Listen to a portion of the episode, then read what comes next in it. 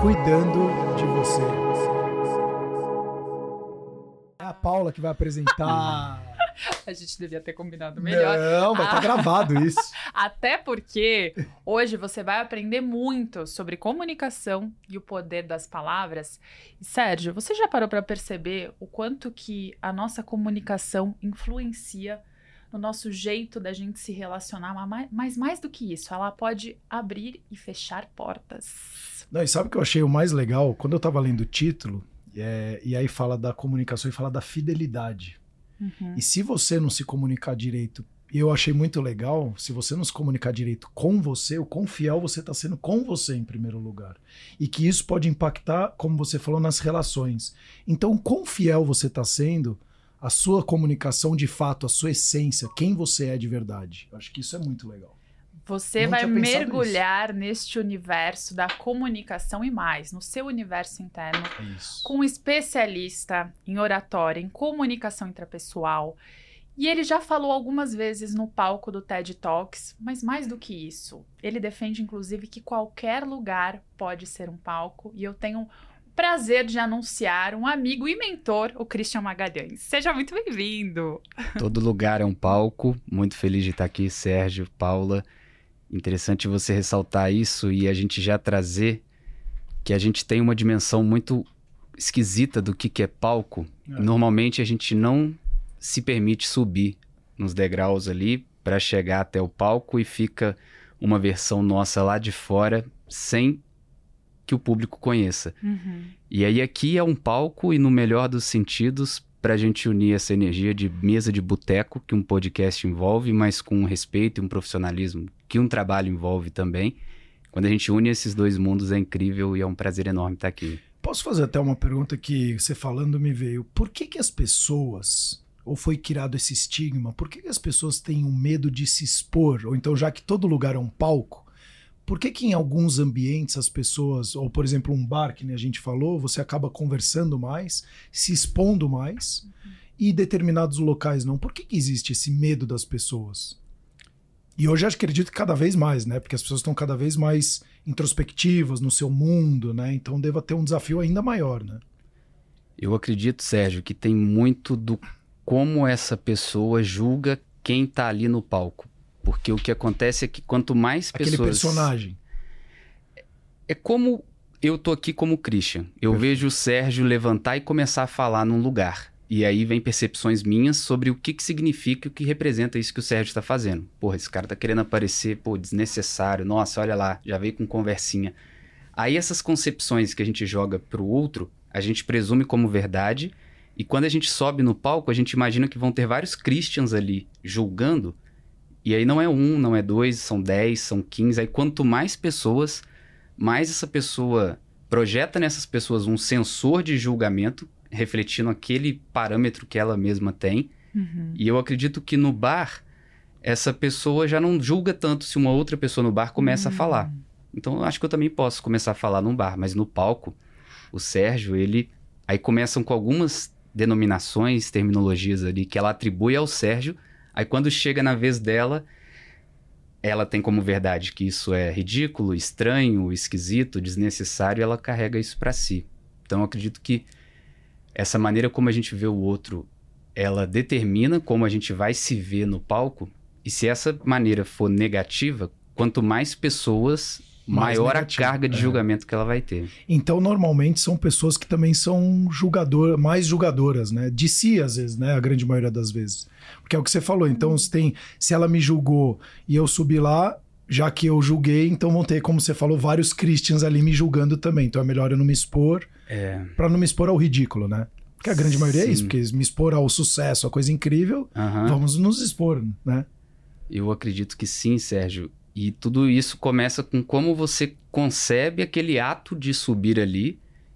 Porque se é ridículo o Sérgio fazendo, beleza, é o Sérgio, mas ainda transpõe pro ato, pro gesto que é ridículo. Aí quando chegar a minha vez, ou uma possível vez minha, eu interpreto que aquilo ali é algo negativo e carrego isso comigo. Aí fica pesado. Quanto mais pessoas chegarem nesse contexto, pior. E a gente tem um amigo de longa data que se chama Diego Schultz, que ele tem um perfil que é seio.diego, que ele trabalha escrita e ele dizia assim: cuidado quanto a quem você convida para entrar na sala quando você vai escrever.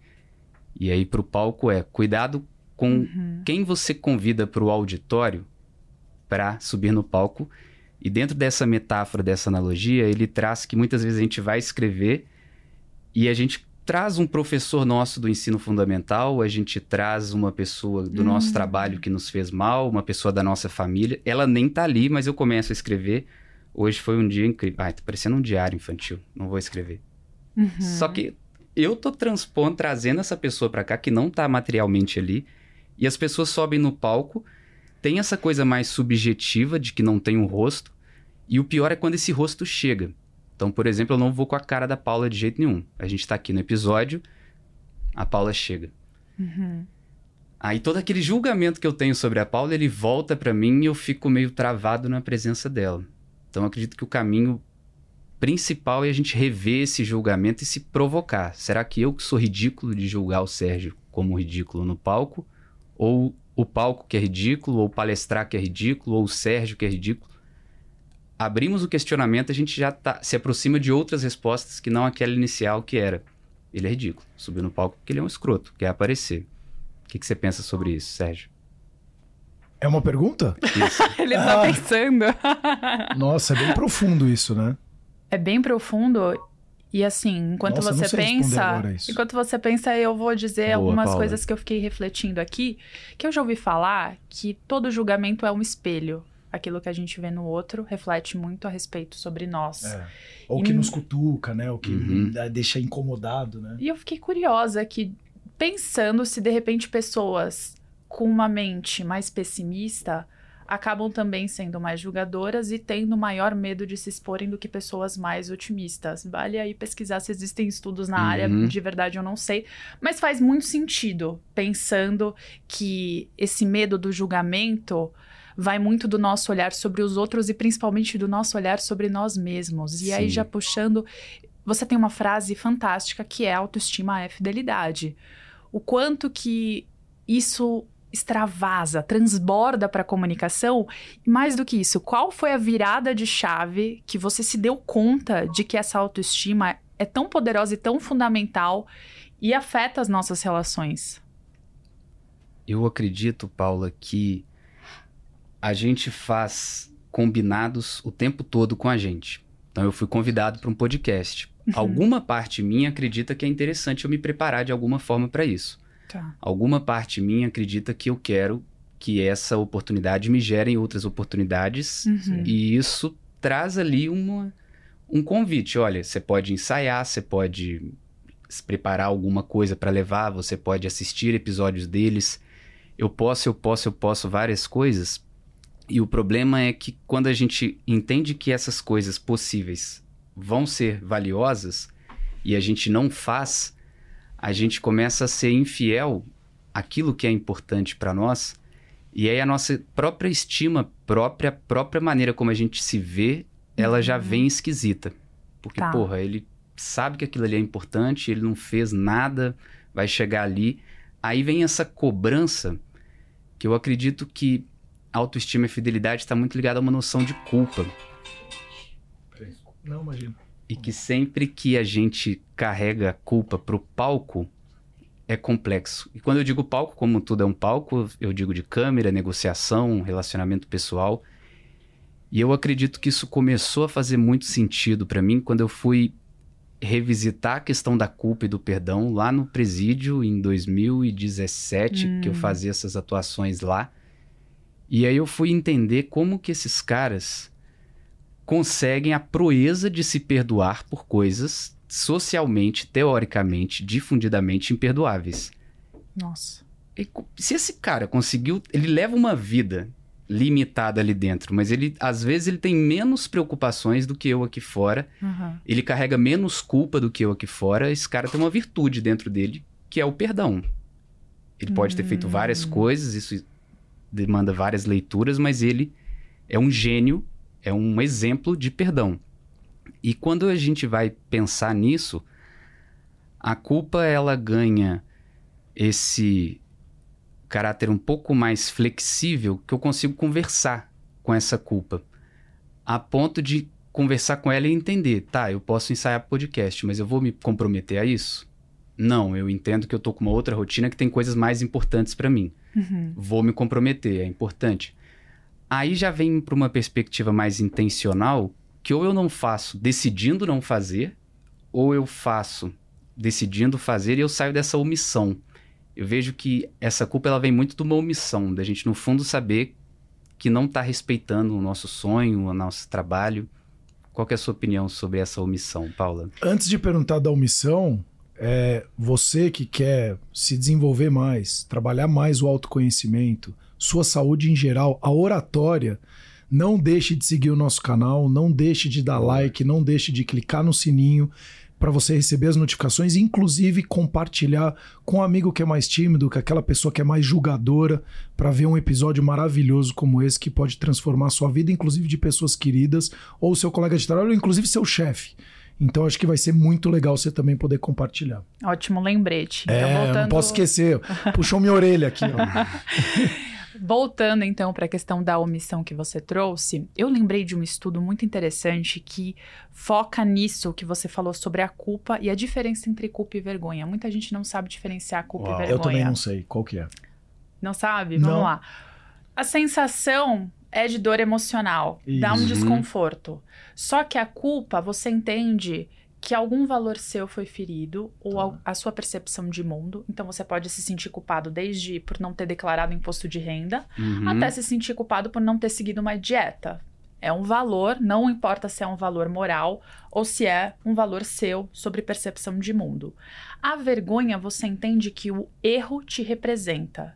Então, a culpa você entende que você errou, mas aquele erro não te representa. E a vergonha você se identifica com o erro. Pessoas que sentem mais vergonha, elas acabam entendendo que elas não têm a força e a capacidade de mudar aquilo Uhum. que elas erraram. E esse estudo com presidiários mostrou lá nos Estados Unidos que aqueles que sentiam culpa eram mais capazes de cumprir a pena e depois de não reincidir no crime do que aqueles que sentiam vergonha. Eles voltavam a reincidir mais porque eles entendiam que aquele erro fazia parte da identidade deles. Então, quando você fala sobre essa sensação de perdão que você sentiu na prisão entre várias pessoas que você conviveu e sobre essa omissão, eu fico pensando em muita gente que fala sobre a timidez como um caráter da personalidade. E você sabe que esses dias a minha mãe me falou uma coisa muito interessante. Ela falou assim: uma amiga viu seus vídeos na internet, falou: Nossa, como a Paula é desinibida e se comunica bem. E Mal mãe eles sabem que ela é tímida, hein? e minha mãe olhou pra mim e É. falou isso. Ela falou: só de eu falar isso você ficou vermelha, filha. Ela falou: a timidez ainda tá em você. Mas você aprendeu a lidar com isso, você aprendeu a praticar. E aí eu fiquei pensando na diferença entre timidez e introversão. Uhum. E eu entendo que eu sou uma pessoa que gosto de conviver com pessoas, mas eu também preciso dos meus momentos de introversão. Eu tenho os dois muito equilibrados, extroversão e introversão. Uhum. E a questão da timidez, ela é acionada muito quando eu acho que o foco daquele daquele papo tá em mim. Ah. Agora, quando eu mudo o foco da minha mente e eu me exercito o tempo inteiro, eu acabo colocando mais foco na minha mensagem, no poder da minha mensagem, na importância do que eu vou falar do que nas pessoas. Agora, se agora minha mente ficar pensando, nossa, o que a pessoa de casa tá reparando meu cabelo, de repente, Aham. minha roupa, ai, meu colar tá torto, eu vou perder o meu foco, entende? Nossa, e isso que você perder. falou, Paulo, é tão genial, assim, fazendo uma pequena reflexão aqui, porque você tirar o foco de você, você tira o foco de você ser o centro das coisas e você, de verdade, parabéns, porque você colocar o foco na mensagem, porque esse é o objetivo, Uhum. fica de uma forma muito mais natural, muito mais verdadeira e autêntica. Então, isso, inclusive, deve ir para essas questões dos palcos, né? Hum. Porque a pessoa tá preocupada com ela. E aí deve ter o ego muito influenciado aí dentro Sim. Lógico, contextos de vida, tudo, mas quando você está preocupado, seja com a mensagem, com o comportamento, com a- co- outros tipos de, de, de situações, nem sei se são situações, mas comportamentos, enfim, ou a mensagem, é muito mais, fica muito mais leve, né? Sim, com lógico que é um certeza. trabalho, imagino que você deva ter feito um trabalho gigantesco, porque eu também sou, eu sempre fui muito tímido, Uhum. mas eu sempre fui muito comunicativo. Mas isso não quer dizer que eu não seja tímido. E aí, como você falou, eu também ficava vermelho, eu suo muito. Ontem eu fiz uma live eu tava pingando. Ah, é? Porque dá uma explosão de adrenalina. Sim. Era importante, era muito importante a, a live ontem. Era com uma pessoa muito grande, que tem um engajamento muito alto. Então te dá uma. Mas é um senso de responsabilidade também. Porque se eu não tô nem aí, não dou prioridade, eu não ficaria desse jeito. Então, quando você es- es- é, elimina você da história, fica muito mais interessante. Eu acho que aí é um trabalho muito de humildade também. Pra você se desenvolver mais. Eu tô aqui me perguntando quando que deixa de ser responsabilidade e vira culpa. O que, que você pensa, Paula? Qual é o limite entre a responsabilidade e a culpa? Porque você trouxe que é uma responsabilidade sua trazer uma boa mensagem. Mas eu vejo que tá, algumas pessoas levam isso como um fardo. É. Nossa, Uhum. eu tenho que fazer uma boa mensagem.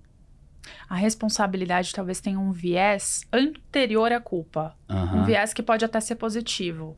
Por exemplo, hoje eu tô aqui, eu sou responsável pela minha própria comunicação. Ao mesmo tempo, isso me dá uma liberdade, porque se vocês falarem algo que ou me agrida ou que seja contra os meus valores, eu entendo até onde vai os meus limites. Agora, a culpa é quando eu acho que eu não assumi toda a responsabilidade como eu queria. Então, ter essa clareza interna sobre os meus valores e sobre esses limites do que eu preciso me preocupar ou não é algo que pra mim me liberta e não causa esse fardo. Pelo contrário, eu foco minha energia só naquilo que eu posso fazer. Faz sentido, Cris? Total.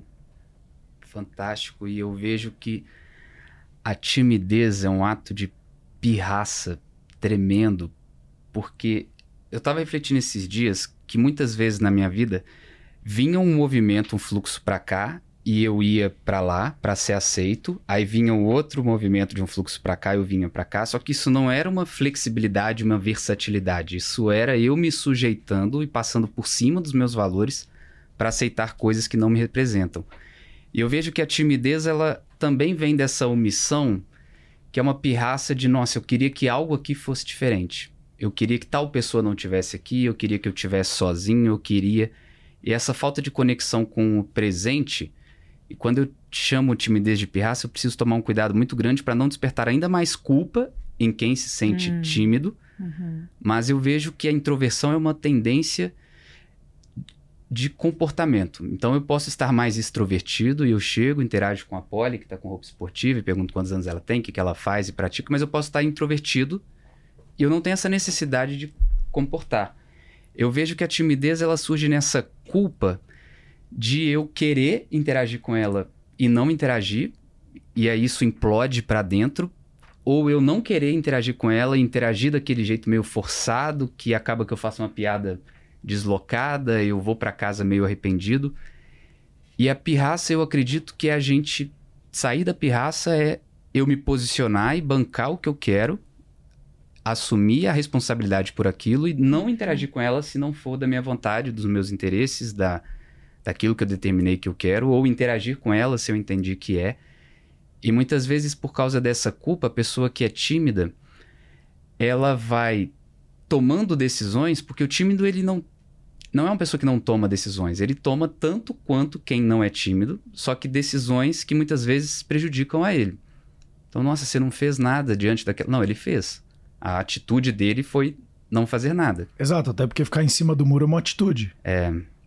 Isso é muito complexo e gostei da distinção. Mas, mas da isso também, mas isso também tem uma questão cultural, porque é, eu vejo, por exemplo, teve, eu, eu lembro na- no ano passado uma questão de eleição, né, quando o Bolsonaro da questão da Rússia, etc, ele estava numa posição que ele não se posicionou. Uhum. Mas a gente cultural, aí veio o jornal, muita gente, pô, que você não se posicionou, ou você vai para aquele lado, você é contra, a favor, você ficou em cima do muro. Uhum. E na verdade, em cima do muro é uma posição, mas o brasileiro, por definição, culturalmente, a gente é um povo de não arrumar encrenca. A gente não gosta de briga. Diferente de um povo, de repente, americano, Uhum. que já vem mais com guerras e etc. Então, essa posição de você ficar numa posição mais passiva, para não querer entrar em atrito, é para primeiro também muitas vezes olhar, Uhum. e não tô protegendo aqui, muito pelo contrário, Sim. é só olhando a situação em Aham. si, e aí olhar e falar, e talvez tenha um- uma posição cultural aqui, e de novo de contexto, que muitas vezes te faz ficar naquela posição.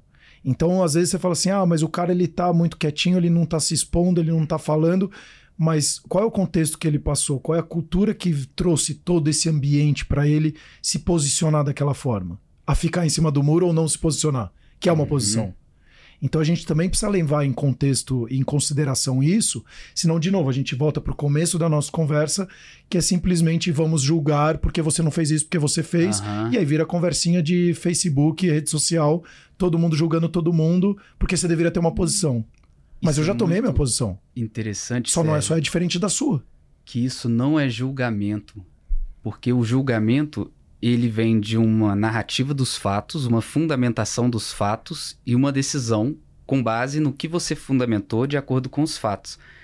Aí a gente chama de julgamento, mas é vandalismo puro. Igual se eu fizer um podcast aqui e depois eu falar, nossa, ficou uma bosta. Uhum. Não, Cris, gostei, por que, que ficou uma bosta? Ah, eu não gostei do jeito que eu comecei, eu não gostei de como eu respondi as perguntas, mas por quê? Ai, não sei. Isso não é julgamento, isso é vandalismo. Porque o julgamento é. Ai, Paula, eu comecei sem dizer o nome de vocês. Eu acredito que é sempre bom começar mencionando de cara já o nome das pessoas para trazê-las para perto de mim. E eu acredito que na próxima vez ainda tem uma sentença, que nem sempre uma sentença é de condenação, ela pode ser uma sentença de liberdade. Aí o julgamento ele é quando a pessoa se fecha e ela fala: você é um ignorante. Por quê? Porque você falou daquela questão do esporte de um jeito muito arrogante. Qual o momento? Aí falta a inteligência emocional que a Paula trabalha muito bem, a excelência emocional dessa pessoa ir separando as coisas, porque o julgamento teoricamente precisa ser imparcial. E eu acredito que quando o tímido entender que a culpa é da culpa e não é dele, ele já consegue se dissociar um pouco e já tem pano pra manga ali. Já tem espaço pra conversa. Porque até então não tinha, a culpa Exato. é minha, não adianta. Nossa, eu já tentei de tudo, eu chega lá na hora, eu travo. Não, a culpa é da culpa. Então o que, que eu consigo me responsabilizar para extrair essa culpa? E sobre o suor que você mencionou, é muito interessante que quando eu relato os meus sintomas, as pessoas acham que eu tô falando para incluí-las. Ah, até parece, Christian, você palestra, tem sintoma. E o sintoma, a origem dele é sim, que é junção, e tomo, que é pedaço. Então o nosso corpo, muito empiricamente, eu tenho percebido que a gente tem uma bússola que ela também é um detector de metal que ela vai vibrando quando ela chega perto de algo precioso para nós. E essa vibração, o corpo, pelo sintoma, ele vai tentando se integrar para a gente não se desintegrar naquele sintoma. Então, quando você diz que fez uma live e saiu molhado de suor, é porque você resolveu assumir a rédea daquele sintoma e tomar as atitudes que você queria na presença daquele sintoma. O que eu vejo é que quando a gente não tem muito casco, o avião ele pega uma velocidade muito grande. Já viu aqueles carros de corrida que passa de 600 km, sei lá, e ele desmonta? Sim. E esse casco a gente vai pegando na própria prática, mas esse entendimento ele facilita muito. Porque aí você olha para o sintoma e, e coloca uma vírgula nele. Eu sempre tremo para palestrar. Aqui, por acaso, eu não estou tremendo a minha mão, um pouquinho, mas eu sempre tremo. Eu olho para essa mão e penso, pô, minha mão está tremendo, vírgula. E eu estou fazendo uma. Minha mão está tremendo, ponto. Nossa, como seria se eu não estivesse tremendo? O que, que será que as pessoas vão pensar desse tremendo? De quem é a culpa? Aí eu fico caçando o dedo para apontar e não resolvo. Que é como eu molhar aqui, entornar água na mesa e pedir desculpa para vocês e, e não secar. Não quero saber quem molhou o chão, vou passar o rodo. Vocês já viram essa expressão? Uhum. Sim. É meio que isso. Eu não quero saber por que do sintoma. Eu vou tomar a atitude que me cabe. Parabéns por ter feito a, a live molhado, porque não é fácil. É, no final, até a, a que tava me entrevistando, o pessoal ainda. Pô, você é cheia de. Ela é super chique, né? Super família tradicional.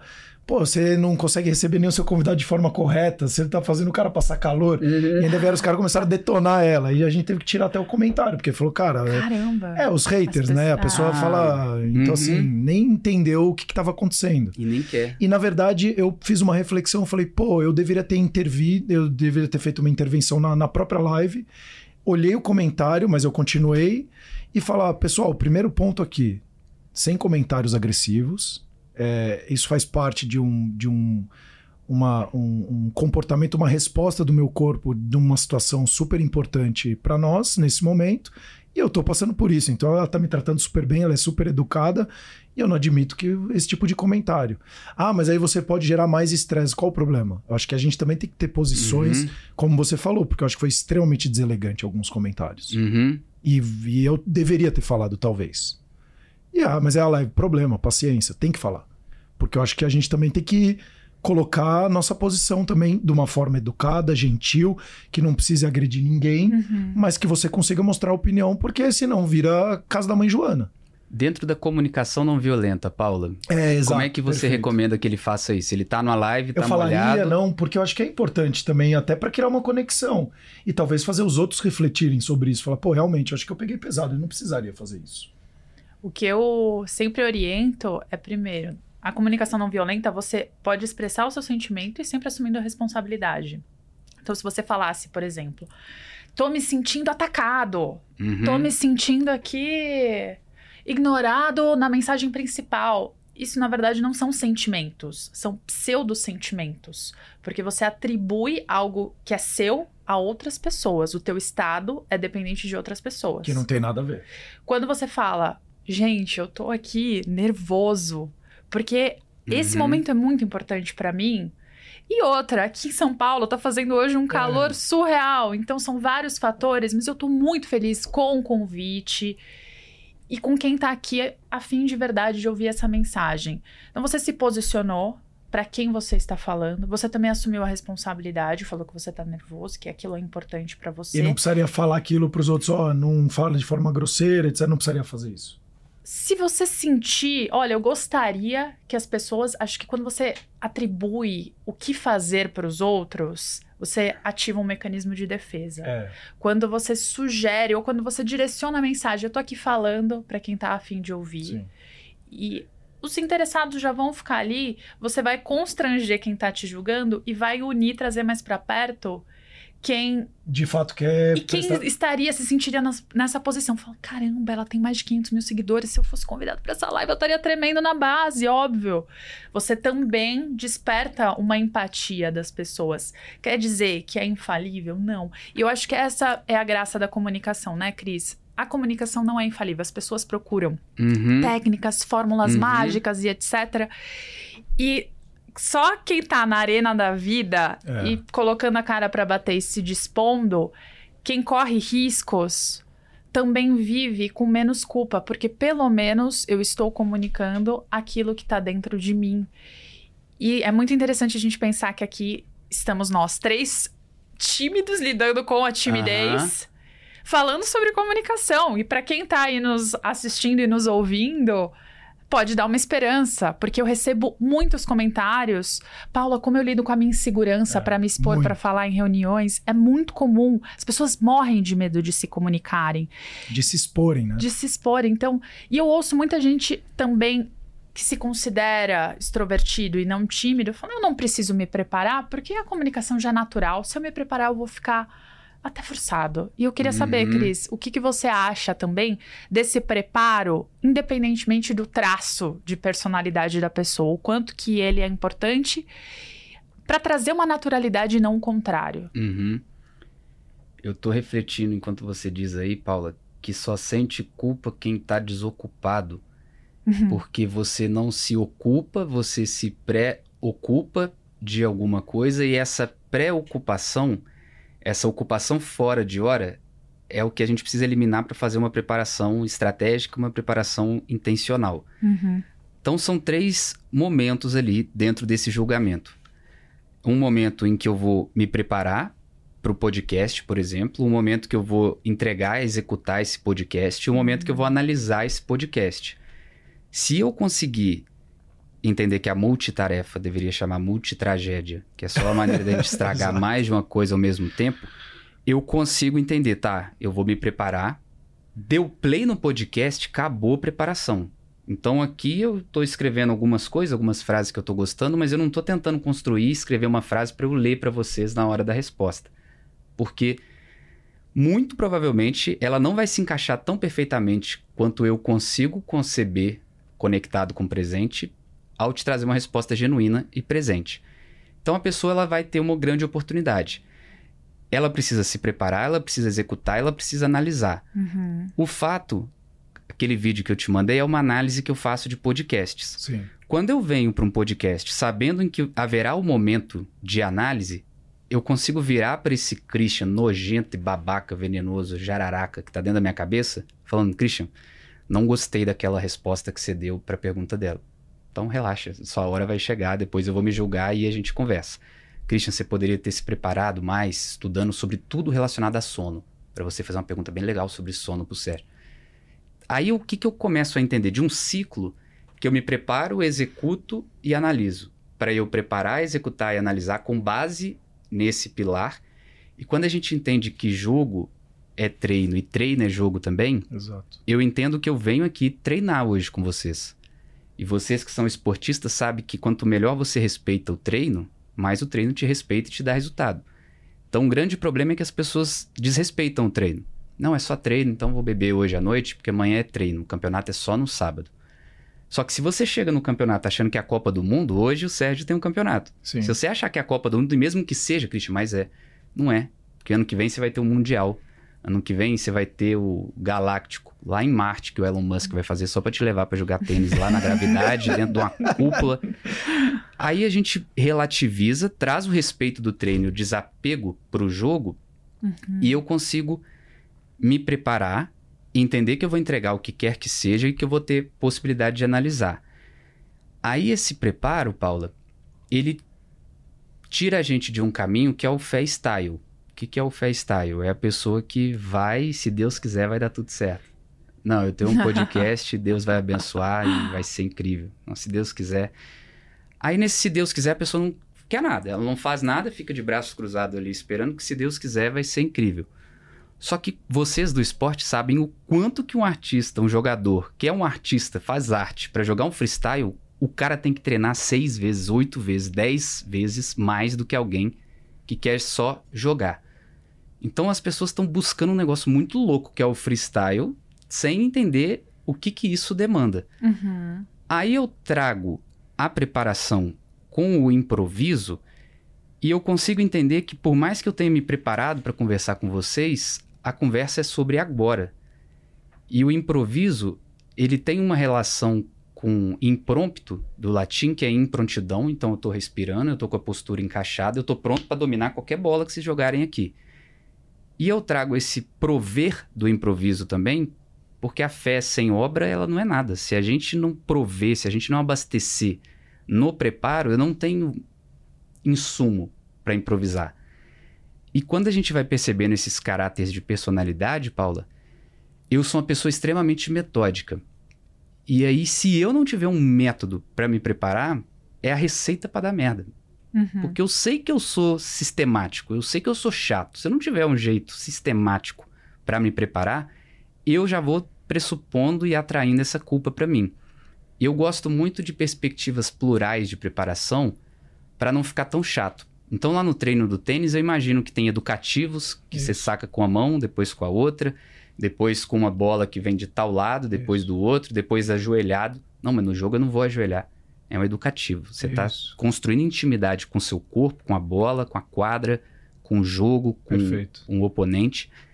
Aí eu vou para um podcast, por exemplo. Você que vai se preparar para um podcast, você pode pegar aquele boneco ali na sua casa, que eu não sei que, que tipo de coisa vai ser, coloca ele aqui.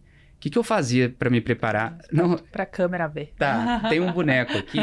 Aí na sua casa tem um cabo de vassoura, um rodo, uma garrafa, uma jarra. Coloca ela num lugar.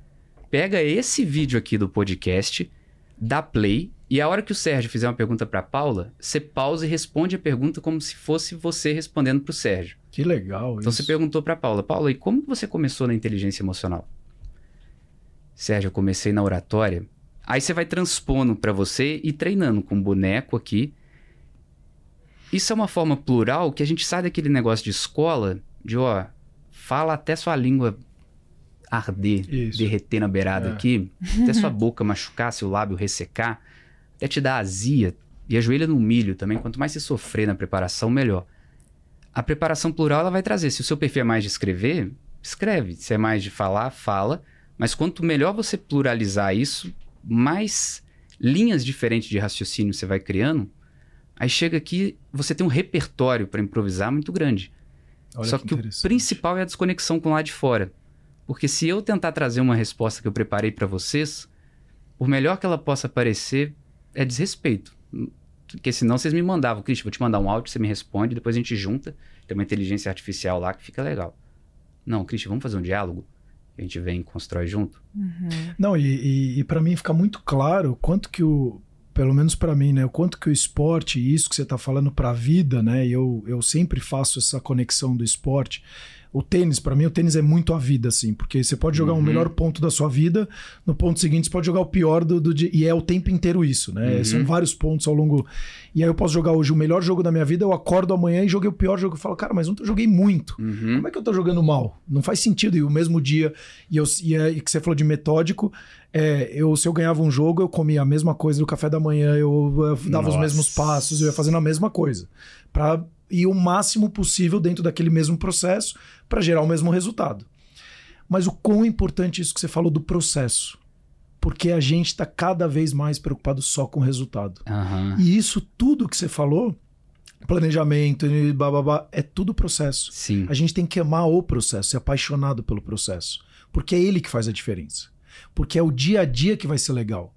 Então, assim, de verdade, eu não tô preocupado aqui se o resultado dessa gravação vai ser bom ou ruim. Isso aqui pra mim tá sendo demais. E esse é o melhor momento pra mim. E isso, muitos falam de mindfulness, viver o momento presente. Eu acho que, não sei se essa é a palavra, porque eu não sou muito do, ah, Uhum. viva o momento presente. Mas talvez seja isso. Então, eu tô vivendo o Sem processo. dúvida. Uhum. E tá sendo espetacular ver o processo.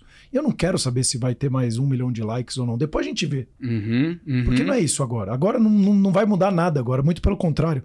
Talvez não vai existir uma conexão, a gente não vai conseguir conversar, porque eu tô preocupado com um milhão de views, porque eu preciso olhar pra câmera e fazer aquele corte, aquela cara. e não é isso o objetivo. E você sabe que eu descobri uma coisa? Eu não sei se você já ouviu falar. Ela é sobre intencional, isso. hein? Ela é estratégica. Mas eu sou Essa é intencional boa, com essa é naturalidade. As coisas vão surgindo. Sabe por quê? Eu ouvi de pessoas que vão pra podcasts com sete cortes prontos. As pessoas já Então, e é vão isso que eu ia falar. A gente não faz isso. Tem um roteiro aqui, mas é pra ter uma ideia. Mas a gente não segue muito, praticamente nunca o roteiro. Nossa, é. A gente até peca nisso. Mas porque se seguir, ele vai ficar o by the bookzinho, que é isso. Aí, ah, agora é o corte, agora é isso. Então, pá, pá, pá. E na verdade é uma sessão de fotos isso aqui. Eu quero. Inclusive, eu aprendo. Pra mim é uma terapia isso aqui. Sim. Eu gravo muito podcast hoje pra eu me desenvolver como ser humano. Aham. Isso você trouxe um monte de coisa aqui e eu fico. Então, assim, você vai acabar com a minha semana aqui, tá? Só pra, só pra você saber Não, eu disso. As vou te botar fogo no rabo pra ganhar esse campeonato mais tarde. É, pode ser também, é uma boa. Eu já vi vários podcasts que eu, eu tenho um olho treinado pra ver teleprompter, achar teleprompter, teleprompter. E podcasts as pessoas sutilmente mexendo o olho. Tem um Mentira. teleprompter aqui atrás de mim, um atrás de vocês. Chocada. E ele Nossa, é- tá de brincadeira. O dia que passar um no meu feed eu vou te mandar. Então, basicamente, é um personagem aqui, eu tô lendo o teleprompter, assim, entre aspas, né? Mas não é uma coisa. Nossa, a gente é muito ingênuo. Muito. Não, eu sei que quando a pessoa tá gravando, ela finge que tá olhando, ela tá lendo o negócio e tem uma câmera aqui filmando, principalmente esses cortes laterais. Mas eu, esse de entrevistar a pessoa e ter um teleprompter ali, eu, essa eu não- nunca tinha imaginado isso. Eu vou mandar pra vocês, só que é imperceptível. Eu, eu porque eu fico caçando essas coisas. Ah, essa eu vou ter pra- que falar. Ó, você que tá gravando muito teleprompter e entrevistando a pessoa, você tá deixando de ter conexão com ela, hein? Pelo amor de Deus. Obrigado, Paula. E aí um ponto é a gente experimentar. Quando você me fala do amar o processo, eu fiquei pensando por respeitar os dados, buscar dado, não é sobre resultado, é sobre dados. Então hoje eu vou treinar e eu vou treinar segurando um pouco o corpo. Eu quero ver como é que sai esse É, treino é se eu legal. não ia afobado tanto isso assim. é legal. Agora hoje eu vou treinar e eu só vou jogar a bola na esquerda. Eu sei que o cara vai me manjar, lá pela terceira ele vai perceber, mas hoje eu vou treinar o meu saque pra esquerda. Eu tenho feito muito isso. Eu tava vendo um vídeo do, do Anderson Silva, que ele tava falando do processo que foi pra ele abaixar a guarda contra os lutadores, o tanto de teste que ele foi fazendo, o quanto que ele apanhou no treino, até ele desenvolver a confiança necessária e ele treinou, pegou dados e percebeu. Quando eu abaixo a guarda, os caras desestabilizam tanto É. que eu ganho dos caras. Então tem um pouco do rebolado, da ginga. Aí quem não Mas sabe disso estratégia. vai lá e fica julgando o Acha cara é porque ele é arrogante, ele tá desrespeitando o cara, ele tá fazendo isso aqui, só que faz parte do jogo. Ele não xingou o cara, ele não fez nada. Ele só tá mexendo emocionalmente, porque no final, se você treina oito horas por dia, todos os dias da vida, não é mais sobre treino. Aham. É puramente mental a diferença. Porque tá todo mundo treinado, todo mundo tem físico. Uhum. Você vai correr, então assim, é isso que vai fazer a diferença. E aí você entender e tá muito conectado pra pegar isso que você falou. A hora que eu acho que o cara abre a guarda aqui, então é aqui que eu vou entrar depois. Aham. Mas precisa de muito treino pra E chegar nesse nível. dados, e você vai pegando esses dados Espetacular isso que você falou. E aí o negócio do Anderson mostra que não é julgamento. O cara, ele não, não quer falar sobre aquilo, ele não quer entender sobre aquilo, ele não quer estudar sobre aquilo, ele não quer explicar sobre aquilo, ele quer um negócio que ele nem sabe que ele quer e comenta alguma coisa. Eu, de fora, acredito que você reagiu muito bem a esse comentário malicioso, porque em cima do cavalo é muito complexo você tomar algumas decisões. Então é melhor descer do cavalo, ver o vídeo lá, Sim. e pensar em possibilidades. Porque ali eu imagino que você desceria lá na lama pra tentar conversar com o cara que ele não quer conversar, ele só veio latir, vomitar, rotar e ele, ele não quer resolver nada. E que a reação é imprevisível. E podia deixar ele mais nervoso, né? Também repente. e E ainda talvez seja até o objetivo da pessoa. Ah, pode ser. é, e aí você desce e o maior prejudicado é você, os convidados e todo mundo por causa daquele cara com quem que a gente vai se preocupar? Hum, É com ele? Não, e, é, e aí é, é como eu falo, eu não lembro quem que falou, mas é um, um desses é, digital influencer, não lembro agora, que foi dar uma palestra e tinham duas mil pessoas. Aí falou que as duas mil super entretidas, aí tinha uma pessoa, ele falou, cara, eu tirei o foco de todo mundo. É. E foi ele aquele que tava. é, ah, não balançava a cabeça. Aí uma hora ele falou: O que, que você tá balançando? Você não tá gostando? Ele falou. Foi uma, uma prepotência, uma arrogância tão grande da minha parte. Como é que você não tá gostando do que eu tô Olha. fazendo? E os 1999 que estavam lá, é um desrespeito com todos os outros. Uau. É. Mas isso precisa de humildade pra reconhecer essas coisas. Sim. Porque eu vejo que nós, seres humanos, somos ok. Temos as nossas limitações, nossas vontades, nossos desejos. Um dia eu acordo irritado, outro dia eu acordo com mais amor no meu coração, um dia eu sou mais gentil. E Somos você ok. faz terapia, Sérgio? Eu fiz muito tempo da minha vida. Porque quando você contar isso pra nós, eu vou ter uma, um conselho técnico pra te dar, a Paula vai ter um É. direcionamento emocional pra te trazer, só que o terapeuta ele não vai te trazer nada, ele só vai te perguntar. E como é que você se sentiu, Sérgio? E a partir disso que você sentiu, o que, que você pensou em fazer ali na hora? E se não fosse gravado, você teria alguma outra atitude? Porque um dos problemas é é a gente ou fazer terapia e não entender para que que serve, ou não fazer, porque aí você não tem espaço para criar um verdadeiro entendimento seu sobre aquilo. Porque por mais que eu e a Paula queira o seu bem, a gente não é capacitado para isso, a gente não é pago para isso, a gente não tá aqui para isso, para ir te fazendo perguntas e perguntas e perguntas, até você dizer, quer saber da próxima? Eu vou parar a live e falar, meu amigo, quer abrir a câmera e conversar comigo aqui? Para você se posicionar e entender o que, que você quer dizer? Não é nem pra brigar que vem aqui que eu vou te dar uma porrada. Uhum. Porque mesmo que seja isso, que seja intencional para você experimentar e ter dado. E aí na terapia que eu gosto de levar essas coisas, como por exemplo, de eu estar palestrando e a Paula tá ali. Eu tava palestrando um outro dia que tinha uma mulher que eu falei, essa mulher tá com pulga, não é possível. Ela tava se coçando e, e tal. Aí depois ela falou, Christian, você tá em pé, deve ser por causa disso, você não tava com frio, não? Que esse ar-condicionado aqui tá, tá- tá ignorante. A pessoa que colocou esse ar-condicionado não tem noção das coisas. Eu tô morrendo de frio, tô embaixo dele ali. Falei, nossa, que loucura. A mente já foi longe. Porque eu vi ela, só que aí a gente decide, como a Paula falou, no que, que a gente quer colocar o foco. Exato. E aí, quando eu vejo um maracujá podre na minha palestra, em generosidade a ele, porque se eu me conectar com ele, eu vou entregar o pior de mim pra ele. Aos outros, a mim, eu busco intencionalmente imaginar que tá com pulga, imaginar que tá com problema, que o sapato tá legal. apertado. E essa imaginação é muito legal. E uma outra coisa que eu imagino que me ajuda muito é a coisa do girassol, que quando eu vou palestrar, eu imagino que eu tô diante de vários girassóis e que aquele girassol que eu não olhar vai murchar. Então e eu você não é a luz. e eu sou o só sol naquele o sol, momento. exato. e quando você fala, eu me torno girassol e escuto. Que aí a gente já começa a materializar aquelas pessoas buscando o olhar delas e não fugindo do olhar delas. Porque às vezes a pessoa, Christian, para onde que eu olho? Que é quase como, Christian, pra onde... me fala para onde eu não devo olhar, para eu não me atrapalhar. E vem essa busca de fuga pro palco e a atitude ativa e não omissiva ela vai proporcionar para essas pessoas isso aqui que a gente cria um campo, um momento presente, que eu acho que a, a tristeza do teleprompter é que a gente está se conectando com outra coisa.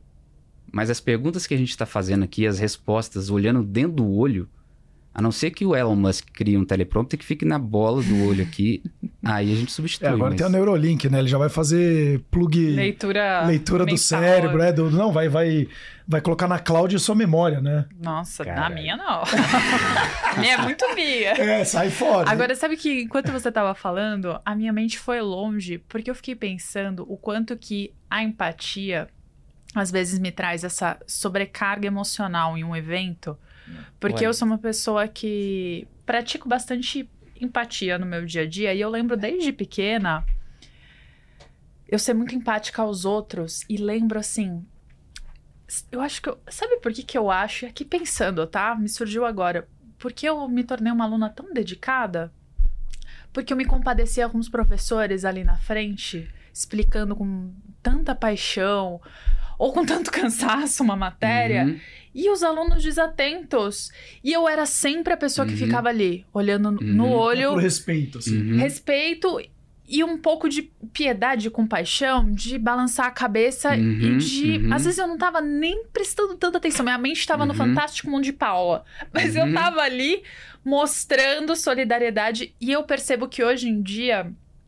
Por dar muitos treinamentos e palestras, eu me conecto muito com as pessoas que fazem a mesma coisa. Uhum. Então eu me forço. Se eu tô aqui falando pra vocês e aí eu sinto um certo mecanismo de defesa do Christian, seja pelo olhar ou porque ele não, ele só tá ali no celular, meu olhar tende a prestar Uhum. mais atenção pra você, focando, claro, pra que todo mundo tente se sentir pertencente, mas pra eu não desviar o meu foco, porque eu perco o foco com rapidez, é muito treino pra eu conseguir manter Boa. meu foco na mensagem. Rapidinho. Se você me falar algo, ou.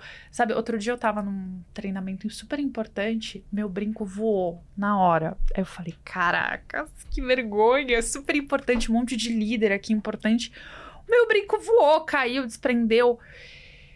E aí, na hora, Paula, foca, foca. Eu fui pro slide, peguei o brinco ainda, porque tava ali no chão, eu tava em pé, né? Eu ia pisar nele. Peguei, não fingi. Antigamente eu ia fingir que nada aconteceu. Uhum. Agora, Olha a doideira, né? Antigamente eu fingiria. Pô, Fingiria. Fingir que caiu um brinco. É uma coisa tão perfeita. besta, né? Uhum. E aí fui, peguei, mas também não parei, não dei risada. Poderia, mas não é muito da minha Sim, personalidade. Aí vai muito pra análise que você falou, Uhum. né? Depois Uhum. que você desce do cavalo, você pensa talvez em outros meios de lidar melhor com uma Sim. situação inusitada.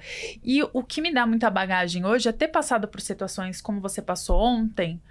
De pensar, cara, eu já passei por isso. E aí, na hora eu falo, Paula, mais uma coisa pra tua lista, fica tranquila. Porque depois você vai tirar tudo de letra. E hoje eu enxergo isso. Já acabou luz na- no meio de live. Uhum. Já falhou a internet em lives super importantes. Meu celular já pulou do tripé várias vezes na pandemia, quando eu dava lives direto. Então já aconteceu tanta coisa, já aconteceu de haters, que toda hora que acontece um problema na minha mente, opa, é mais uma coisa pro meu checklist. Pra depois, quando eu tiver falando com milhares de pessoas, falar, já passei por coisa muito pior. E é Uhum. muito bom a gente se dar esse alívio na hora que tá acontecendo. Acho que vai muito isso da sua análise que você sugere pra gente não pegar tão pesado com a gente, né? E aí, a análise ela é igual o VAR no futebol. Então, tem coisa que é falta, tem coisa que é cartão amarelo, cartão vermelho, lateral, gol, gol contra. Mas tem um instituto no futebol que é a vantagem, que é quando foi falta, mas segue em condição legal de jogo. E se o jogador for até o final e não deixar a peteca cair, Uhum. ele marca ponto. Então, o seu brinco caiu. Vantagem. Vamos ver o que, que ela vai fazer a partir disso. Se Uhum. você já interpreta que aquela falta ali é inadmissível, meu brinco caiu. É, gente, eu, vocês acreditam, eu tava com a impressão ruim que algo ruim ia acontecer hoje. Putz, e não é que um foi. caminho sem fim, Aí né? você jogou todo mundo É. ali pra onde você acha que eles foram ou que você deveria ir porque o brinco caiu. Só que se foi a vantagem, que são coisas que quanto mais se analisa, mais da prática unitarefa você vai tendo. Então é uma mentalidade que eu tô aqui e por mais que eu faça algo que eu acredito que não é correto, eu, ainda é um achismo, porque sem eu conseguir me desvincular de tudo que eu tô sentindo, dos meus hormônios, da minha sensação, do que eu penso, do que eu acho que vocês pensam. Mas no vídeo mais seco, é muito fácil. Não, analisando ali, eu acredito que foi até interessante, porque mesmo eu tendo dito daquela forma, teve um comentário do Sérgio que, que despertou uma das perguntas que eu mais gostei. E pro seu jogo hoje, Sérgio, uma coisa que eu aplico que vocês já viram o debate esportivo lá do Sim. jogo do Palmeiras, que sobe o craque Neto pra gritar e ele gritando e três caras que gritam três vezes mais que ele? A nossa cabeça, eu acredito que a da Paula também se inclui, que você perde o foco rápido. Na minha cabeça tem vários craques Neto aqui. Craque Neto, bisneto, filho, craque sobrinho. tudo gritando e me chamando a atenção pra alguma coisa. E uma coisa que eu faço intencionalmente é respirar. Toda vez que o craque Neto começa a falar, eu inspiro e expiro. Só que eu consigo fazer isso mu- muito naturalmente, que vocês não percebem que eu tô fazendo isso. E aí o que acontece é que a gente consegue silenciar o passado, silenciar o futuro, silenciar a preparação do que, que eu acho que. Nossa, ela começou a falar um negócio ali. Eu acredito que eu vou falar disso aqui, preparar a resposta enquanto ela tá perguntando. Só que se no final ela dá um, O Somebody Love. uma pedalada É. ali e, e vai para outro lado, de que, que valeu isso aqui? Eu vou responder um negócio que não era o que ela queria saber. Fora de Ela contexto. introduziu alguma coisa. Da mesma forma, eu tô analisando. Eu acho que não foi bom, mas dali a pouco surge uma outra coisa que foi incrível. Lá no seu jogo hoje, aqui, depois eu vou te mandar um TED Talks e vou mandar pra vocês colocarem no comentário desse vídeo. É um vídeo sobre o que, que o cara aprendeu com tênis de mesa no Oriente. Ele deu uma palestra, ele jogava tênis de mesa nos Estados Unidos e ele foi lá pro Oriente jogar e voltou. O podcast é um tênis. Só que é um tênis que o ponto é a bola não cair. Então, quanto mais a gente vai fazendo perguntas aqui, e eu vou longe para buscar a sua bola, confiando que você vai também fazer o devido esforço para a bola não cair. E eu não te julgo, não te jogo em sinuca de bico, não dou tapa de luva, é uma coisa colaborativa. Eu, enquanto eu tô com a bola, eu vou intercalando a minha respirada, eu respiro, falo, falo, falo, falo, busco esse ar que eu gastei. Só que a hora que vocês estão com a bola, eu só respiro. Eu não tô pensando na resposta que eu vou dar pra você, eu não res- pensando na resposta que você me deu antes, eu não tô pensando na coisa que eu deveria ter falado, eu só respiro. Aí lá no seu jogo hoje, ou melhor, no seu treino, que você ainda vai treinar antes do jogo, Isso. só pra não testar um negócio na hora do jogo. Treina isso. Joga a bola, enquanto ela não estiver com você, só respirar. E é uma respirada intencional. Existe uma técnica que é a respiração quadrada, que você inspira por 3 segundos, segura por 3, E solta por expira três. exato. Eu geralmente aplico É, com 4, quatro mas segundos, pro é. jogo eu acho que 3 ou 2 vai ser melhor. Mas o ponto é que toda vez que você respira intencionalmente, você gruda no cabo da intenção e você fica intencional. Aí jogar. Experimenta hoje e depois você me conta como é que foi. E se eu cumprir com a palavra que eu falei, que você ia quebrar tudo no Nossa, é campeonato. muito legal isso. Não, e, é- e faz total sentido porque uma das coisas de um, das maiores dificuldades que eu tenho é exatamente a parte da respiração. E é uma das coisas que eu vejo que hoje os atletas mais estão focando, porque é Uhum. onde vai te guardar mais energia. E como tem, você não sabe quanto tempo vai durar o ponto, Massa. você precisa ter o máximo de energia acumulada possível. E quem vai te trazer energia? A respiração. Porque senão você se desgasta muito rápido, né? E aí isso já Aham. vai te remeter o quê? Aham, Tensão, aham. é, perigo. Muda o seu estado emocional. dor. Uhum. Então quando você tá calmo, como que você respira? E Tô tênis calmo. envolve muita estratégia. Não, e muita falar. calma, porque quando mais calmo você tá, mais clareza você tem pra tomar decisão. Mas só que são decisões em frações de segundo. Então, Você ter clareza no- na quadra. aí eu te trago uma provocação e que a calma precisão. Ela não faz isso. A calma faz você perder a oportunidade porque você tá calmo. Eu Olha sou um cara muito legal. calmo. Se eu buscar calma, eu vou dormir aqui com vocês. Eu já Ah. falo mais lento, eu já Olha que interessante. sou assim. Aí o que eu digo pras pessoas é você buscar presença. Porque se for a calma, você vai se frustrar, porque às vezes você vai estar nervoso, mas você consegue ficar nervoso e presente, empolgado e presente, calmo e presente. Mas a calma, se você mirar nela, na pior das hipóteses, você acerta. Aí você não pega, faltou prontidão ali. Faltou aquela intensidade que precisaria. E isso é o estado Olha de flow. Quando Aham. você não tá tão na apatia ou nessa Aham. calma que o seu. Até o seu corpo não tem muita energia. Mas você também não está num nível de estresse extremo, Uhum. entupido de cortisol, em que você não vai nem conseguir pensar direito, porque você vai sofrer um sequestro emocional, que é quando a sua razão Aham. é desativada e suas emoções tomam a rédea. O estado de flow é quando você usa o melhor da sua energia emocional e mental para executar uma atividade usando o melhor das suas habilidades. Olha que É legal. o estado desejado de todo mundo e se fala, o Daniel Goleman, que é o pai da inteligência Isso. emocional, fala que esse é o estado máximo da Uhum. inteligência emocional. E sabe que eu só tomei coragem de fazer uma transição de carreira por sentir quando eu estava dando uma palestra que eu estava no meu estado de flow. Uhum. Falei, eu amo fazer isso, eu amo ensinar, não é dar palestra, não é estar em público, porque como a gente já falou aqui, Uhum. Sou tímida, eu só faço isso porque eu tenho um propósito de fato. Senão eu prefiro ficar aqui quietinha e tá tudo certo.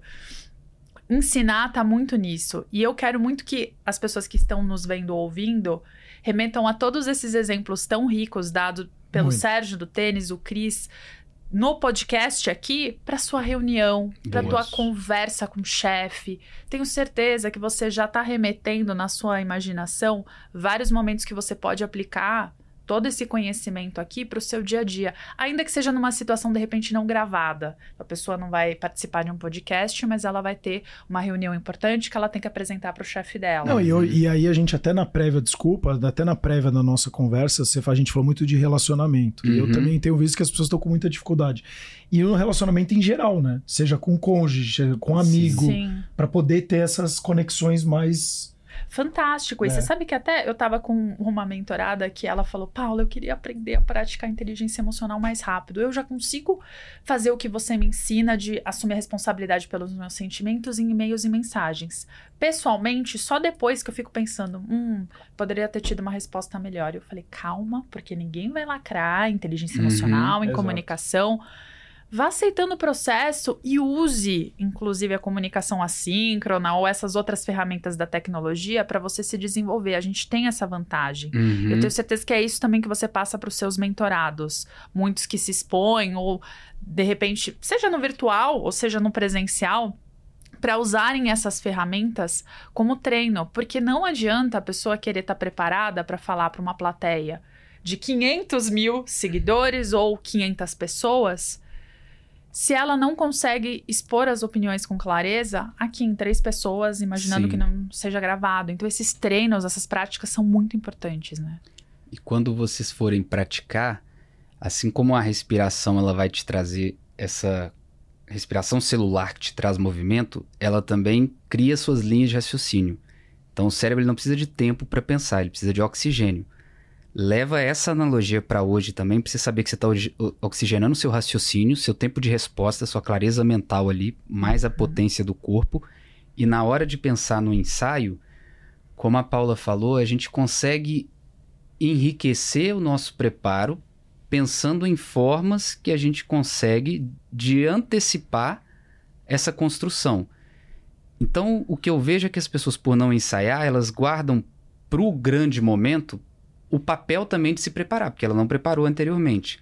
Só que uma das coisas que mais me colocou para gravar vídeo até hoje é o quanto o vídeo me torna uma pessoa mais objetiva, mais clara, por eu pegar uma coisa e complexo significa com, que é conjunto, e plexo, que é tecido. Uma coisa complexa é o emaranhado de tecidos que se entrecruzam aqui. Quando eu gravo um vídeo, eu pego um pedaço, um novelo desse complexo, e eu vou analisando e eu consigo esmiuçar, desfiar, para depois eu conseguir construir isso na frente de uma outra pessoa. Que legal isso. Aí o ensaio, ele vai trazendo essa objetividade, e o ensaio pode ser, por exemplo, a gente está tendo esse podcast aqui. Eu marcar com alguns amigos e falar, galera, o que vocês vão fazer sábado? Vamos reunir na casa de alguém pra gente conversar sobre oratória, numa pegada de sono, de inteligência emocional, de esporte, qualidade de vida? Não. Aí eu vou pros bonecos. Mas supondo que sim. Aí eu vou com os meus amigos e vou criando momentos, pontos de contato com aquela oportunidade. E aí a gente consegue pensar que eu consigo gravar um vídeo sobre algo que eu quero falar pra minha namorada e tô com dificuldade de falar. Mas por que? Isso é meio doido. Mas por que não?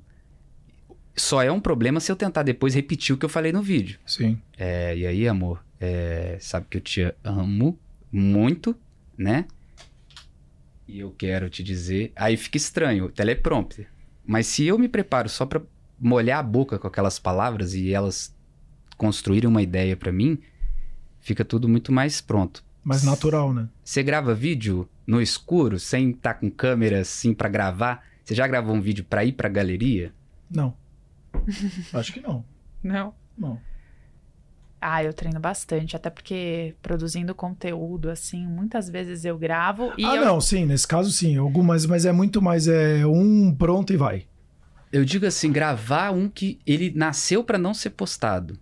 Porra, eu vou gravar um vídeo aqui, mas ele não é para postar. O objetivo ah, sim, dele é não já, postar. Sim, já, já, já. E não que você se arrependeu no meio assim não, e não, falou, não, já. não. Isso ah, sim, Boa. isso já. Com É, certeza. eu só fiz isso depois da mentoria do Christian. Até então. Sério? Até então, a produtividade estava aqui, ó. Você faz alguma coisa, tem que ser usado. É, Vamos lá, bora. Nossa, e é, é, exato. Pô, pra que, que eu vou gravar se eu não vou usar? Só que às vezes a gente faz essas gravações de test drive. Porra, eu vou fazer um vídeo de três minutos falando do sono, linkado com essa notícia que saiu essa semana do anel de tecnologia que vai melhorar a qualidade do sono. Aí, se você grava sem a pressão de postar, você grava, passa um pouquinho do 3, errou ali na metade, voltou, seguiu sem pausar o vídeo. Mas por ser produtivo, não vou fazer de primeiro. Você falou que você é abençoado de conseguir fazer de primeira, mas a grande maioria das pessoas vai tentar de primeira. O Sony, o Enel. Enel, companhia de luz, não. É Anel. vamos lá, de novo. Aí erra a primeira, erra a segunda, e o que era pra gastar 3 minutos virou 35, já não dá mais tempo, que era pra mandar até 10 horas.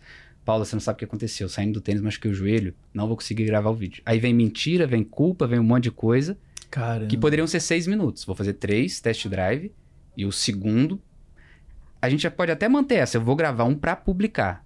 Mas se tiver a responsabilidade, o zelo, porque tudo que a gente prepara, prepara a gente pra tudo que a gente vai fazer.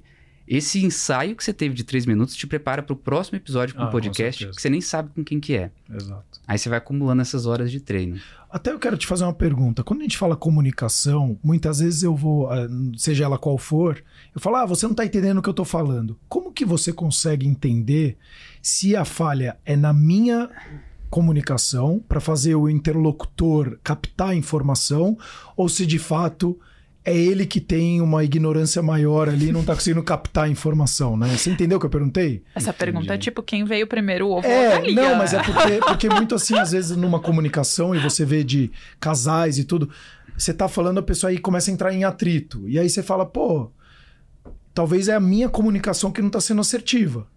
Ou, lógico, eu posso estar acessando alguma outra parte que a pessoa já fica na defensiva. Uhum. Mas como que você consegue identificar se eu tô sendo assertivo na minha forma de se comunicar e o quanto que. Ou se é falha de fato da minha audiência que não tá captando aquela informação mesmo? Boa. Tem uma equação que eu ouvi falar que ela é originada num livro de tênis, de um cara da alta performance do tênis, depois eu vou procurar saber o nome para te falar, que traz uma equação que é potência igual a potencial menos interferência. Vocês já ouviram Ah, sim, falar exato. dessa? Não. Você sabe Sim, qual a sim. referência? Eu, se eu não me engano, se eu não me engano, eu acho que é o The Inner Game of Tennis. Se eu não me engano. Eu acredito que é. Se eu não me engano, que é o jogo interno do tênis. Que aí a, equação, como a Paula falou, é, é uma coisa muito complexa e abstrata que é difícil afirmar de quem foi a culpa A culpa é ou a ali. responsabilidade. É. Aí se a gente traz pra responsabilidade, eu vou olhar mais pro Sérgio para identificar ali quais foram as interferências que surgiram naquela fala pra gente tentar diminuir essa interferência e aumentar a chance de uma potência maior ali. Se a gente conhecer o seu potencial, ajuda muito. Então, o meu potencial é ser irônico e sarcástico. Lá no bar, no bar eu consigo e gosto de ser irônico e sarcástico. Eu já tenho um ingrediente, ó, Cris. Teoricamente, isso aqui é legal para você levar para o palco. Tem pessoas que não gostam de ser irônicas ou sarcásticas. Tem pessoas que gostam de outras coisas. Ou que não outras gosta de receber o. o- Ou que não É. gostam, e- ou que gostam de falar mais assim. Se eu falo assim lá no bar, se eu não trouxer isso para cá agora, tem um Christian que tem que ficar encarregado de segurar o meu braço aqui. Entendi. Aí sobra menos Christian pra causar essas eurecas mentais e dar porrada na mente da galera. Lá nesse contexto do relacionamento, pode ser que essa pessoa tenha algumas interferências. Então, por exemplo, pode ser ele estar falando pouco o nome da outra pessoa com quem ele está conversando. querida, querida, querida. Ô, Paula, eu consigo comunicar o querida na entonação do Paula. Paula. Talvez é melhor do que falar amor.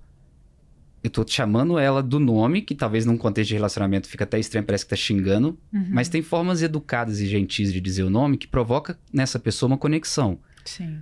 Pode ser que essa pessoa fez só perguntas fechadas para outra. Eu não gostei que você foi na festa com aquela pessoa, entendeu? E eu acredito que você não deveria fazer isso, né?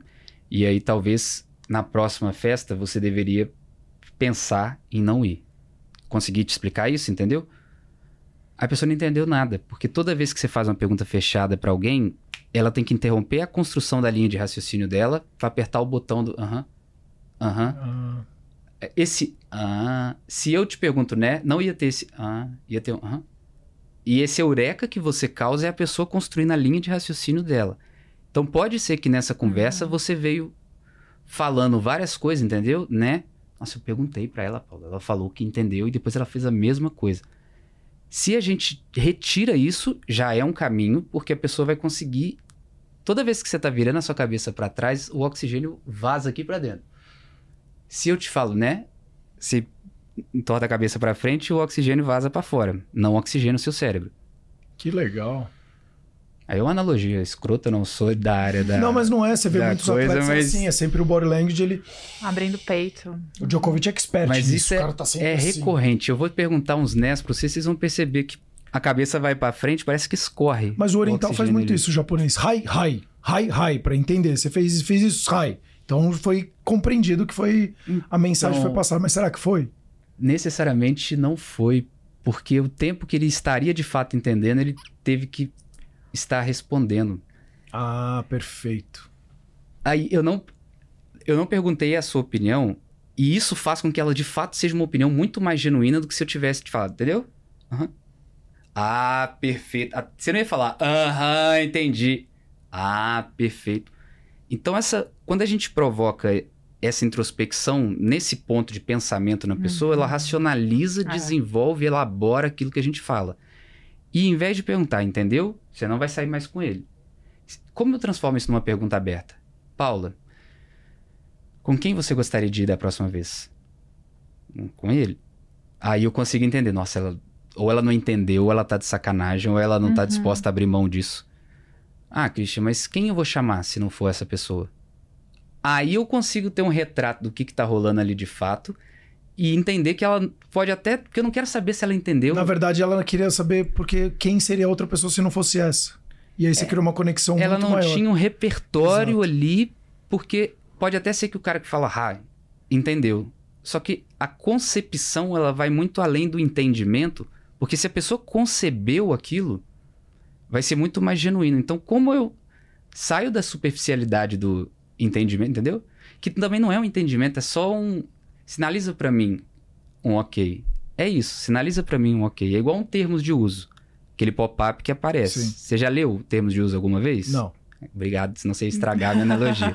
Eu também nunca li aquilo. Até porque o dia que eu ameacei ler, eu falei, você tá louco, eu tô fora.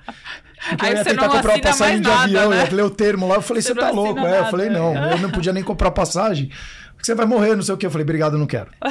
Aí de quem é a responsabilidade daquilo? Deles que trazem uma pergunta fechada que substitui a interpretação e deles que não assumem a treta de tornar aquilo interessante e objetivo. É. Porque pra eles, quanto mais nebuloso, esquisito e amedrontador for aquilo, melhor, porque tá cheio de coisa esquisita ali. Sim. As suas fotos, eles têm acesso ao seu Google Fotos, aí você não Exato. tá sabendo. É eles têm acesso à sua assinatura. Se você ler, ninguém vai assinar. Então, trazendo isso pro relacionamento. Não, Christian, mas eu tô falando de coisas genuínas que eu quero que ela entenda. Uhum. Aí, isso que é mágico. Eu não preciso pedir a concordância dela. E quando vem dela, uhum, a chance de ela ter realmente acompanhado o que eu falei é muito maior.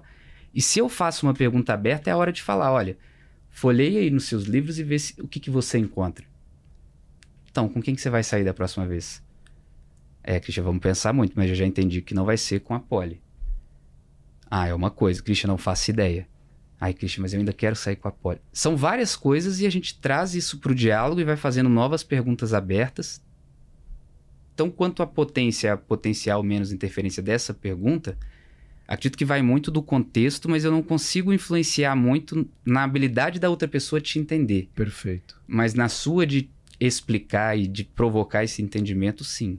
Até porque a gente veio de uma cultura que o era sempre muito importante ter a resposta. O e, a sim, gente, senhor. e a gente tá cada Sim, vez mais senhor. vendo que o segredo tá na pergunta. Sim, senhor. E é isso, o sim, inclusive, senhor. é que pra mim diferencia, por exemplo, bons mentores Uhum.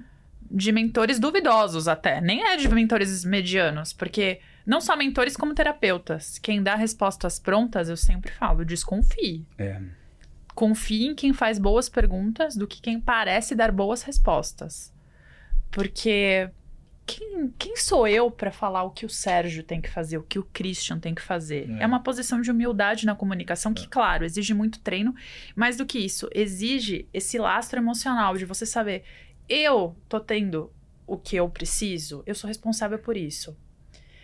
De repente o Sérgio não aprendeu a fazer isso na comunicação. Como é que eu vou ajudar e ser ponte? Mas para chegar nisso, Aham. você precisa também estar abastecido. E o que eu percebo é que tá todo mundo andando por aí com um tanque meio vazio. E por isso que as relações não fluem. Porque na hora de você ter uma conversa difícil, todo mundo só quer a empatia do outro. E aí fica numa guerra Uhum. pela concordância, o que não faz o menor sentido. Porque os dois querem a mesma coisa, se dar bem. Os dois querem a concordância. Isso não só no conceito de relacionamento amoroso. Amizade, trabalho, Isso, exato. É política, relacionamento em geral. Exato. As pessoas querem conexão. Só que elas querem um pertencimento. E o pertencimento vem acima da conexão. E quando eu não me sinto pertencente na tua fala, eu me desconecto. Porque eu ativo o meu senso de Aham. preservação. E por isso que essa comunicação intencional que você está trazendo, todo o papo e esses exemplos que a gente tem dado, fazem a gente refletir sobre o começo da nossa conversa. Na questão que você trouxe da autoestima ser fidelidade, da questão do amor próprio, de quanto que você tem se reparado, tem se observado. Então não adianta você só tentar exercitar técnicas de oratória. E eu gosto muito do seu conteúdo porque você extravasa a oratória. Uhum. Você não é só diquinha de Uhum. oratória. Você vai para de fato Nossa conversa tá bem profunda. tá autoconhecimento para Exato. você conseguir transbordar o que você alimenta dentro de você. Não, e você usou do tanque que eu achei muito legal. Se você quer abastecer seu tanque, como é que você abastece? Fazendo perguntas. Pra Eu- você conseguir. Eu nem vim com isso pronto, viu? Foi agora. ó. Ela fez a segunda, ela fez a outra lá do Platão lá, da Ah, essa foi frase. Agora vai mais Anota uma, hein? Mas é isso, se você quer abastecer, você precisa ter insumo. Pra você É. ter insumo, você precisa perguntar. Então me conta sobre você. Qual é o seu medo? O que, que é isso? O que, que é aquilo? Pá, pá, pá, pá, pá, pá. brrr. Pô, agora eu tô tendo insumo aqui pra poder a gente juntos encontrar um caminho pra essa situação, com a minha técnica, com a minha expertise, com tudo. Agora, se eu não tiver insumo nenhum, é o que você falou, vou ficar, faz isso, faz isso, faz isso, faz isso. Aí o cara faz, ele toma uma trauletada, bate o carro na, na parede. O cara fala, é, mas o cara que pediu pra eu fazer. Eu acredito que vem dessa herança do, do sim, senhor, É. e cala a boca e faz. Isso. E que às vezes a pergunta, a gente fica com medo de perguntar, porque pode ser que o outro se sinta ofendido de a gente perguntar, ou pode ser que de fato ele se sinta e, pô, tá perguntando, você tá achando que eu sou burro, não consigo te Exato. explicar. Só que o que eu ressalto é que boa, boa parte das pessoas com quem a gente concorda em conviver não vão achar ruim das nossas perguntas e muito pelo contrário, vem uma sensação de respeito da pessoa, Uhum. pô, ele tá comigo. Mostra interesse. Interesse, generosidade. Ainda mais se for de abertura. forma gentil, educada. É, né? aí você falou tudo, porque não adianta pegar a estratégia da pergunta e trazer com um caráter inquisitivo. Então você vai sair com quem? Ou irônico. Ah. Ah, você vai sair com Ah, ele. então- Ou muito É. porquê, né? Porque essa palavra porquê te joga muito já na defensiva. Por que, que você vai fazer isso? Por que, que é com ele? Uhum. Você tem outras formas de fazer a mesma pergunta, induzindo a resposta que você quer ter, né? Então, por quê? Por quê? Por quê? Como por quê? Você quem é o, o cara que vai definir a, a minha, os meus próximos passos? Por que, que você fez isso? Mas por que, que você vai para esse caminho? Mas por quê? É, Essa foi a melhor forma que você viu de encontrar o caminho? É, porque eu tava olhando outros pontos aqui e eu vi que esse aqui era o melhor. Eu já perguntei o porquê. Né? Então, isso eu tava vendo no. Tem um livro que é aquele Negocie como se fosse a última coisa da sua vida, alguma coisa assim. É muito legal o livro. Não conheço, mas. Também E não. ele, e ele fala muito sobre, muito sobre isso, que o, o- o- quais palavras você vai colocar na. E ele faz diversas, né? De negociação do FBI com Boa, vou anotar. sequestro. Uhum. E aí um deles ele tava falando sobre isso, que o porquê sempre na grande maioria das vezes vai te jogar numa zona de defensiva. Por que, que você tá com essa posição, Paula? Por quê? Tá com algum problema? É, Essa postura que você tá se colocando, você se fica mais à vontade? Pronto, já Na fiz a verdade, pergunta. não, acabei de Aham. perceber. É, não, mas você entende? Então, é, são pequenas coisinhas que traz toda essa conexão e é muito legal, porque a Leslie, no livro mesmo, ele lida muito com é, sequestro, tráfico, nas relações pessoais, entre amigos, com o chefe. Você vai pedir um aumento, você vai pedir aumentar o seu valor, seja da hora, como que você coloca. Então, tem muita coisa legal. E sobre aquela pergunta que você fez, como que eu poderia ter me posicionado? A Paula trouxe uma estrutura da CNV quanto aquele cara do comentário. Eu gosto muito de trazer essa estrutura lá do narrativa, fundamento e sentença, até para a gente se posicionar e contar para esse cônjuge diante de algo que a gente não gostou que aconteceu. A gente narra os fatos, coloca ele na mesma página, fundamenta os fatos, escreve nessa página o que, que aquilo representa e depois a gente traz ali o nosso posicionamento sobre isso. Então é diferente. Eu não gostei que você saiu com o Christian.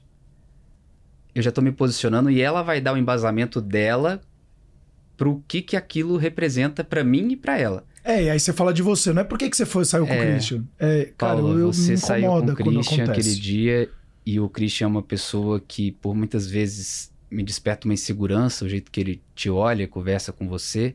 E o Sérgio tava lá, que é um cara também que algumas vezes já falou coisas que me incomodaram.